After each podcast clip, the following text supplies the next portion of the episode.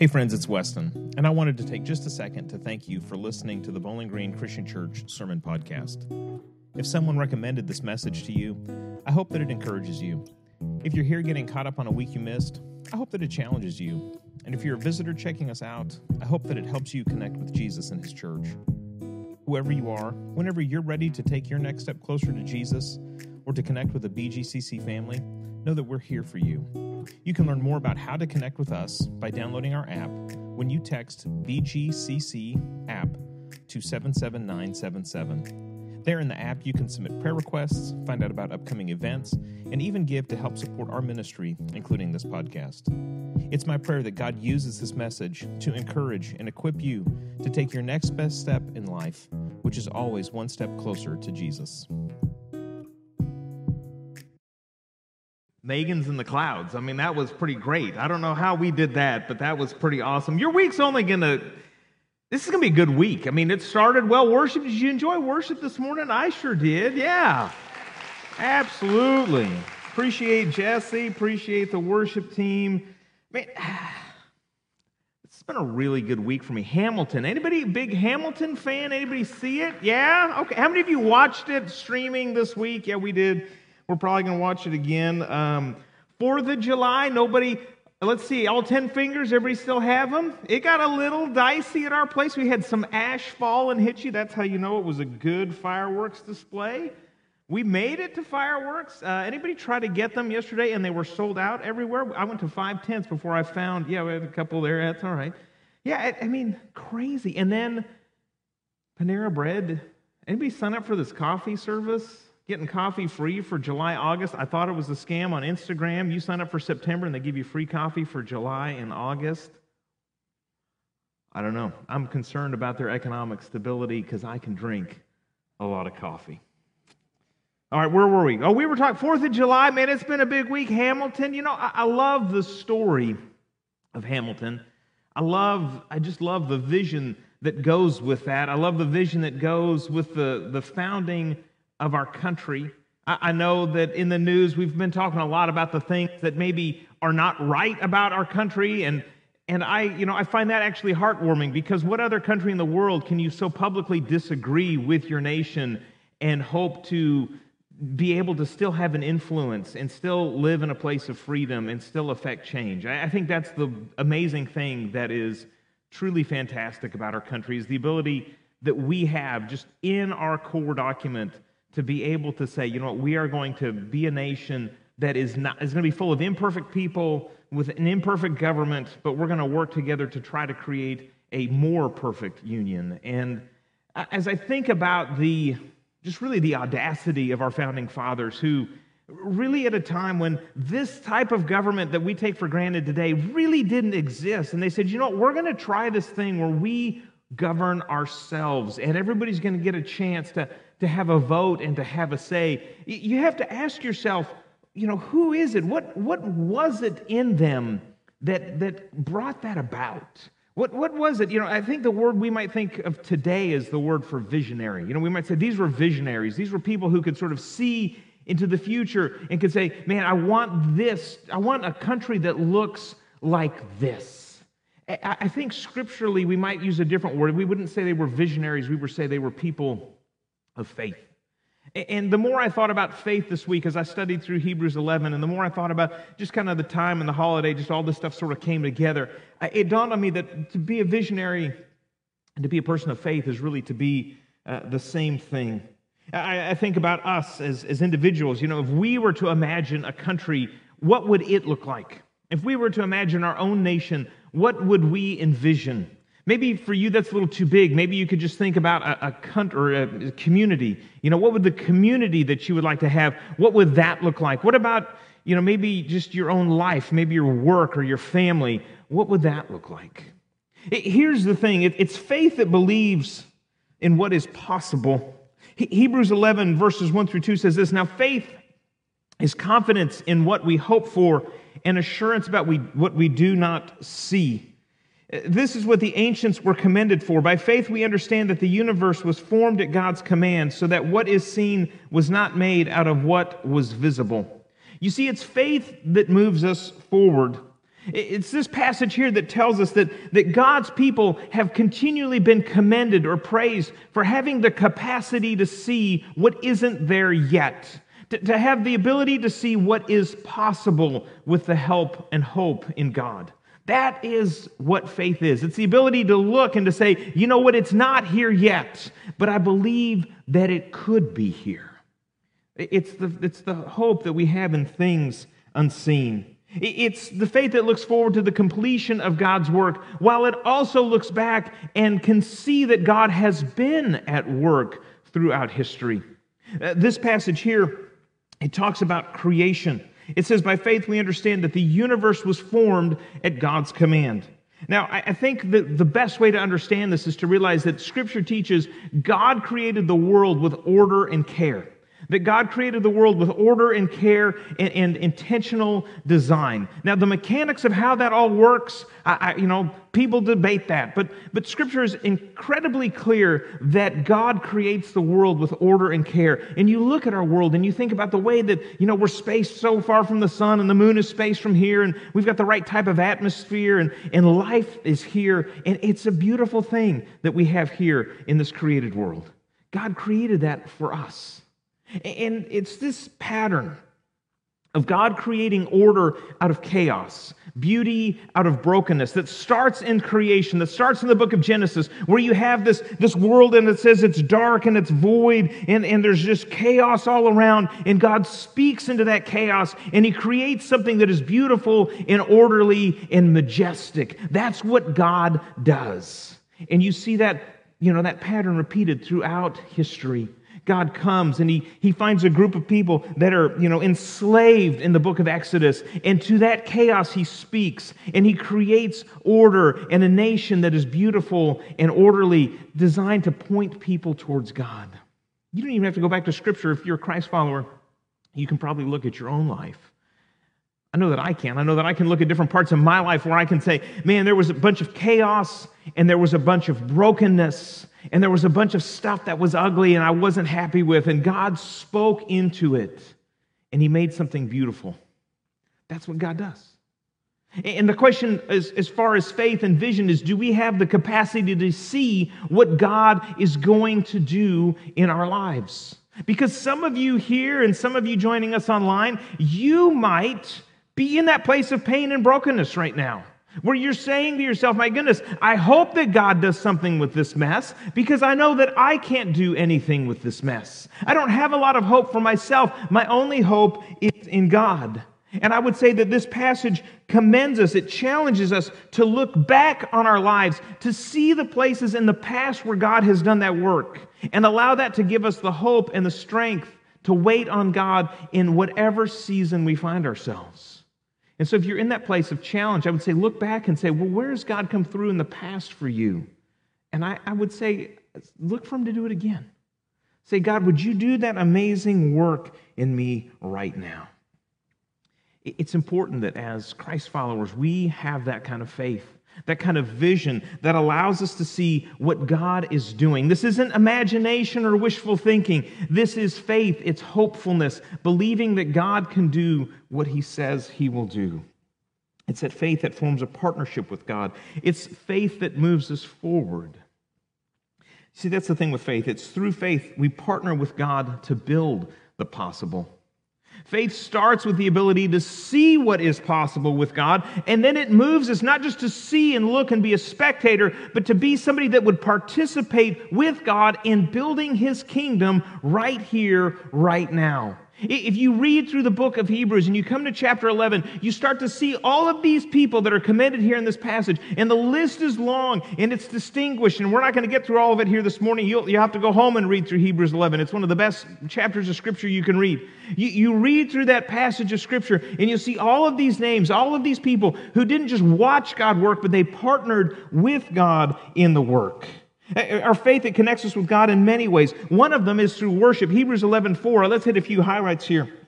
It says, By faith, Abel brought a better offering than Cain did. By faith, he was commended as righteous when God spoke well of his offerings. And by faith, Abel still speaks, even though he's dead.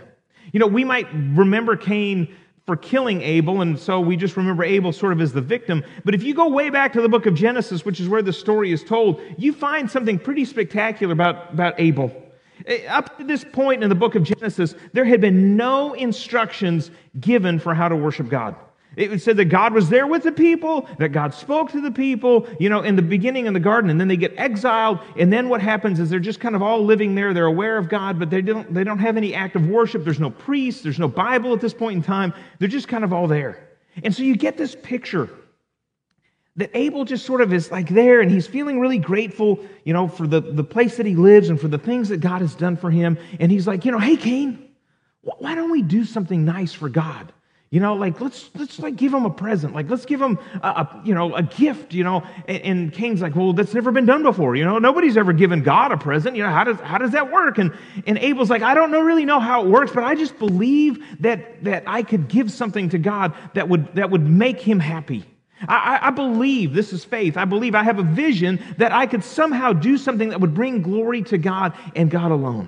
And so here's what we're going to do, Cain. We're going to get all, you know, some of the stuff that we've worked really hard for. You know, I've got animals. You're a, a gardener. We're going to get those things. We're going to put them together and we're going to light it on fire, uh, you know, because men like fire. And we're going to light it on fire. And as it burns, the smoke's going to go up to God and it's going to be like a present. We're going to give it to God through fire. And, and Cain's like, Uh, all right, I guess, you know, we can do that. And so Abel, you know, you get this picture that, that Abel goes to his flock and he picks the very best, you know, like he feels all the sheep and the goats and he, gets the real fat one, he gets a good one, and he says, all right, this one I'm going to give to God. And he brings it to this place, this altar that he's going to sacrifice.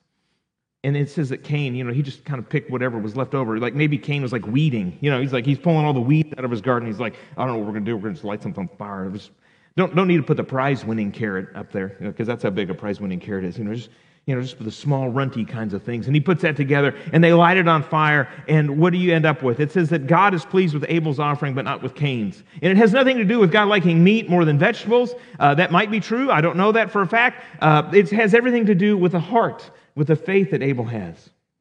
Abel gives to God the best. Why does he do this? It's because he believes, he has faith. He says, You know, I think that if I come and I meet God in this place where I want to give him glory and I want to give him honor, I think he's going to be glorified in that.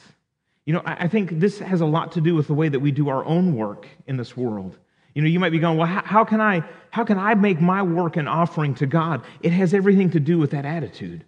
Where we say today, man, I'm going to give my absolute best to the task. I'm going to give my absolute best to this as an act of worship. And God meets us in that place.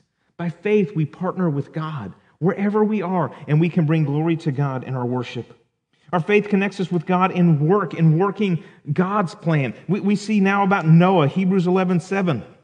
It says, By faith, Noah, when warned about things not yet seen, in holy fear, built an ark to save his family. By his faith, he condemned the world and became heir of the righteousness that is in keeping with faith. Now, this passage talks about Noah condemning the world, but, but that's a very small part of it because Noah actually saves the world. If you go back to the book of Genesis, you see that God says that the world is so corrupted, is so violent, that the image, the picture you get is God is concerned that humanity is literally going to kill itself out. That humanity is literally going to wipe itself off the face of the earth. And God says, I, I can't have that. We need to redeem this. We need to save this. And so God calls Noah. He says, Noah, what I want you to do is I want you to build this boat, this giant boat. There's going to be this flood. It's going to wipe everybody out except those that get in the boat. And so, Noah, I need you to build a boat. Now, Jewish tradition also holds this that Noah was constantly preaching. You know, it took a long time to build this boat when you didn't have power tools. You know, this is all, you know, hand saws and, and cut the tree down with the axe. This is the cut the tree down motion, and this is the handsaw motion, and this is the hammering motion, you know. And so Noah's got a lot of this and that and this happening. You know, it takes years, and his sons are building, and you get, get this idea that Noah's just sort of, you know, he's got, there's not even a blueprint there. Maybe it's in the sand, maybe it's a stick, I don't know. But Noah is sawing, Noah is chopping, Noah is hammering, he's building this boat, and people are walking by, and they're like, what are you doing? And Noah's like, I'm saving the world. I'm building this boat. Would you like to have a seat on the boat? Because I'd love for you to join me. This is Jewish tradition, is that Noah is preaching. What's his preaching? It's an invitation to get on the boat. Noah's like, you know, hey, if you're not on the boat, you're going to die. That'd be really unfortunate for you. What did you get on the boat with me? Life could be really good. We could all, it's like a cruise. I'm Captain Noah. You could come on. It could be amazing. And people are like, no, you're crazy. We're not going to do this. And so for years, Noah's hammering and he's cutting and he's sawing and he's building this boat together and he's preaching. He's telling people, get on the boat. Come on, come on, get on the boat. We got plenty of food. We got plenty of animals. You know, we got plenty of stuff. Come on, get on the boat. The scripture tells us that God is the one who seals the door. Because when it starts to rain and people realize Noah was right, it's not Noah's fault that they can't get on the boat. God says, You had your chance. The door has been open. You've been invited for years. This, that was the time to get on. You see, by faith, Noah saves the world, and the world condemns itself effectively. Because Noah is constantly inviting, and people are going, No, I don't want to be a part of that. You see, it's faith that connects Noah with God's work. It's faith that makes that connection where God builds his kingdom with us. Eh, just as he did it with Noah, God wants to save the world again through me and you. As we, as Christ followers, are telling people, listen, Jesus has made this amazing offer where you just put your faith in Him and He brings you to heaven and you get to escape from all of this terrible stuff and, and you get to escape from an eternity separated from Him. This is what we call hell. You get to escape all of that if you just put your faith in, in Jesus, if you just get on this boat. That's what we're called to do, to partner with God in that work through faith.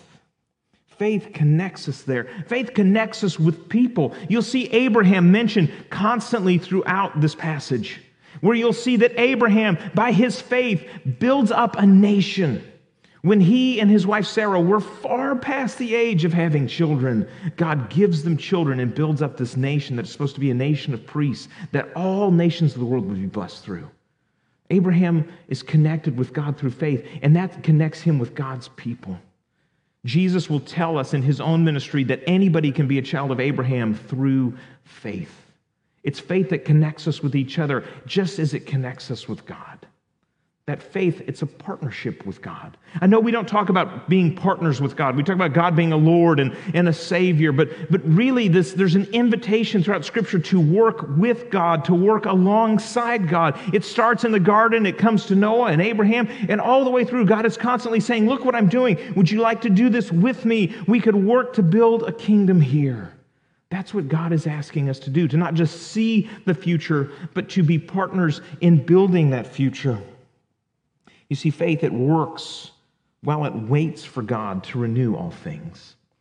Our teaching theme for this year has been joining God in the renewal of all things. That renewal starts in our hearts. God wants to renew our lives. He wants to rebuild our lives, and He wants to use us to renew the entire world. He wants to renew your family through you. He wants to renew your workplace through you. He wants to renew our community through us. That's what God wants to do. It's faith that knows that one day God is going to finish his work and perfect it. But while we wait for that to happen, we have the capacity to be able to work with God in this moment. You know, it's interesting and funny, and really by funny I mean sad. When you look through recent church history, you'll see that the thing that has really caused the most division, I think, within the church has been an understanding of what we're supposed to do right now in this life. You see, up until about World War I, the, the whole church was kind of united in this idea that we were going to sort of like make the world a better place, and that in making the world a better place, that we would sort of spread the kingdom of God and the gospel would go around. And, and you sort of look at history and you see that, you know, things like vaccines were coming, you know, together and science was coming together. And people sort of thought that eventually, you know, we were going to make this world like the kingdom of God on earth. And then eventually God was just going to kind of come from heaven to earth because like we'd made it just like heaven. And there was just kind of this idea that things were getting better and better and better and better. But then World War I happens, and then you got a Great Depression that happens, and you've got World War II that comes, and humanity looks at our own capacity for evil and how our technology has kept up with our evil imagination. And, and, and it just wrecked the church, and the church was sort of broken by this. And they said, Man, what are we supposed to do in this point of time? And this is where you kind of have a schism in modern history in the church. One branch of the church says, you know what our job is to do right now is to make this world a better place. You know, we're kind of tired of waiting on God. Maybe God's not going to come. You know, there's a lot of skepticism that comes, but they say, you know what, what we can do is bring glory to God by, by doing his will here, and we're going to take care of people. We're going to feed the hungry. We're going to care for the sick. We're going to do all this kind of stuff. And then you had another group of the church that said, you know, we're never going to make this right. This world is just a train wreck. The only thing that we can do is hope for heaven. And so they said, We're not going to worry about feeding the sick. We're not going to worry about the poor. We're not going to worry about any of that kind of stuff. We're just going to help to save people's souls. And we're just going to tell them the gospel of Jesus and how eventually it's going to save them from this hell and the next hell. And that's what we're going to tell them.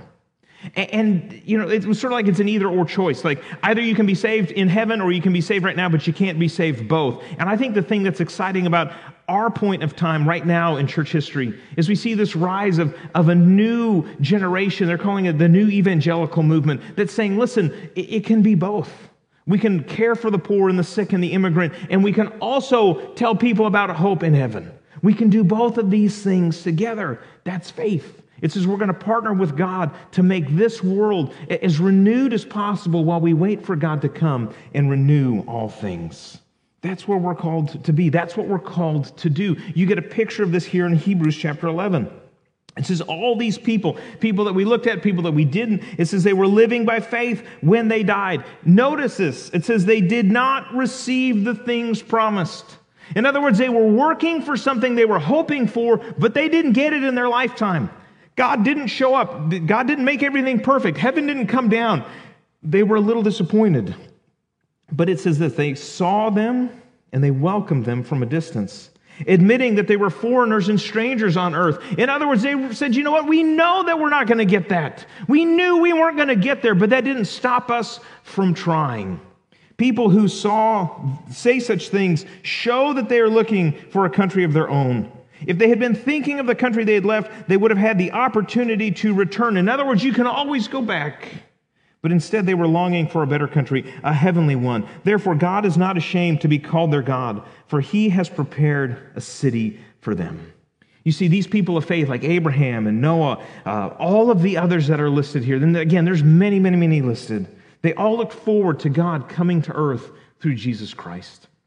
And they all were saying, man, at some point in time, God is going to step down and he's going to join this world just like he was in the beginning. And we're going to be reunited with him and we're going to be reunited with each other and all things will be renewed. And they had the vision to see that. And while they waited for it, they continued to work for it. In some ways, it reminds me a little bit uh, of the kind of visionary capacity that a guy like Albert Einstein. My battery is perfectly working now. Good, okay. It just died. It's back now. Thank you. Albert Einstein kind of had this kind of vision. Now he also had math on his side, but you know, it, it, seems like every about every other year now, there's an article that will come out that will say, you know, Einstein proved right again. Einstein was proved right again. You know, recently there was this theory about black holes and their effect on gravity and orbit. I wish I could explain it to you. I can't understand it. I saw an infographic on livescience.com. It was very fascinating. It talked about how the, the orbital shifts wobble because of this. And they're like, you know, we just now have been able to actually detect this, but Einstein predicted it, you know, decades ago, half a century ago, when he was doing all of his math on a chalkboard in some, you know, basement in some university someplace. Einstein predicted all this. And everybody was like, yeah, we don't even know. But now we can test it. You know, he's just sort of as he's down there, he's seeing, he could see all this stuff and, and that the letters and the numbers and all the symbols that, you know, my, my math uses. I don't get any of it. And he's like, you know, I, this is how gravity works. All right, we'll take your word for it. You know, now we might, some of you might say, well, that's just math, right? You know, math proves these things. Yeah, good, good luck with that. But, you know, I think about a guy like Martin Luther King Jr., too, right? What, did he say? He said, I have this dream. In other words, I have a vision. I have faith that at some point in time, things are going to be different. That our society is going to be fundamentally altered and changed. Where we're not concerned about racial issues, we're just concerned about the content and quality of a person's character. And he was able to see some of that vision realized, and there's more of that for us to work towards.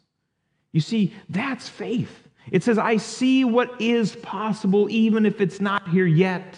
And while I see what's possible, I'm going to work to make that vision, that dream, a reality. The author of Hebrews celebrates spiritual visionaries like this.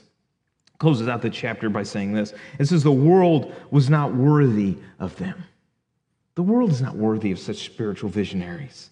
They wandered in deserts and mountains, living in caves and holes in the ground. And you might say, why are they living in all these weird places? Because the world rejected them. The world said, you know, we don't believe that. We think this is the best that there's going to be. I mean, people were killed and executed and martyred for their belief that God was doing something. But the world was not worthy of them. These were all commended for their faith, yet none of them received what had been promised, since God had planned something better for us, so that only together with us would they be made perfect. I love this last little part that together with us would they be made perfect. In other words, all those heroes of the faith that we look back and look up to, God is saying, listen, we're all going to get that vision. We're all going to get that perfect renewal together in my kingdom. We're going to receive it the same time Abraham does, the same time Noah does, the same time Moses does, the apostles, Peter and Paul and James and John. We're all going to realize this together if we will hold on by faith. And so, as worship team comes out, we, we kind of wrap this up. I want to just ask you this question How, what is God wanting to do in your life? What is that vision maybe that God's put on your heart that maybe you've, you've put aside or put down or you've just sort of written off as not being possible or practical or approachable? What is God trying to build in you? What is He trying to build through you? I, I want us to take just a few minutes of, of quiet here to just have a conversation with God. For some of you, you know what God's vision is for your life, and you're saying, God, would you just give me the strength and the courage to step out on faith and to do that? Others of you, maybe you've lost sight of that, and you're saying, God, I really am, I'm kind of wandering. I don't really know what it is you want for me or from me. Tell that to God. Say, God, would, would you help me by faith to catch a vision for my life? What is it that you want to do in me? Let's just have a few minutes to talk to God, to ask that question, to surrender our futures to God and say, God, would you give us a vision for what you're trying to do? Let's do that right now.